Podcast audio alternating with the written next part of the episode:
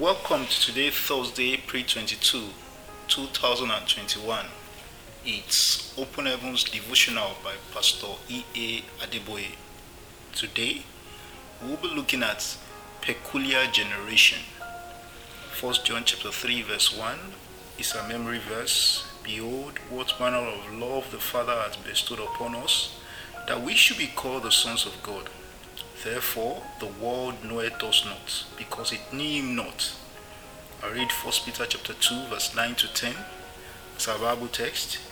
But ye are a chosen generation, a royal priesthood, an holy nation, a peculiar people, that ye should show forth the praises of him who hath called you out of darkness into his marvelous light, which in time past were not a people, but are now the people of God, which had not obtained mercy, but now have obtained mercy.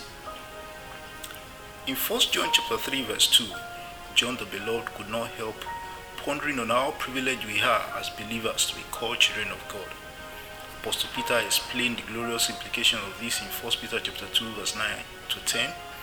Says, But ye are a chosen generation, a royal priesthood, an holy nation, a peculiar people, that ye should show forth praises of him who had called you out of darkness into his marvelous light which in time past were not a people, but are now a people of God, which had not been obtained mercy, but now have obtained mercy. As believers, we are a peculiar generation. That is the generation of people who have been given themselves to seek God.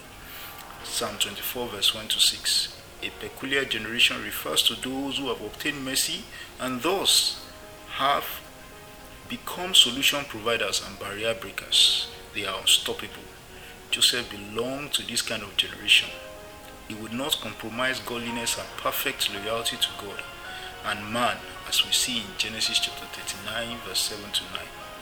The generation of solution providers like Daniel, Shadrach, Meshach, and Abednego was also a peculiar one. Daniel chapter 2, verse 17 to 19.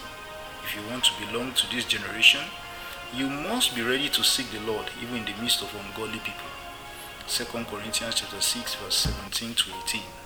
Today, we see people who treat the Bible as outdated literature. They do not see homosexuality, witchcraft, and sorcery as ungodly. Some of those people even make light of Christ's teachings.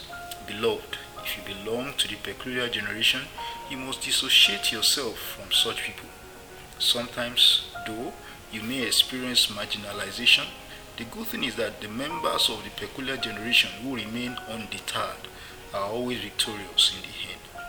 This is because God already assures them of victory, as we see in Numbers chapter 23, verse 23. I encourage you to be a member of this peculiar generation of people seeking godly God actively at a time like this when it is appearing unpopular to live by the principles of the over 2000 year old scriptures.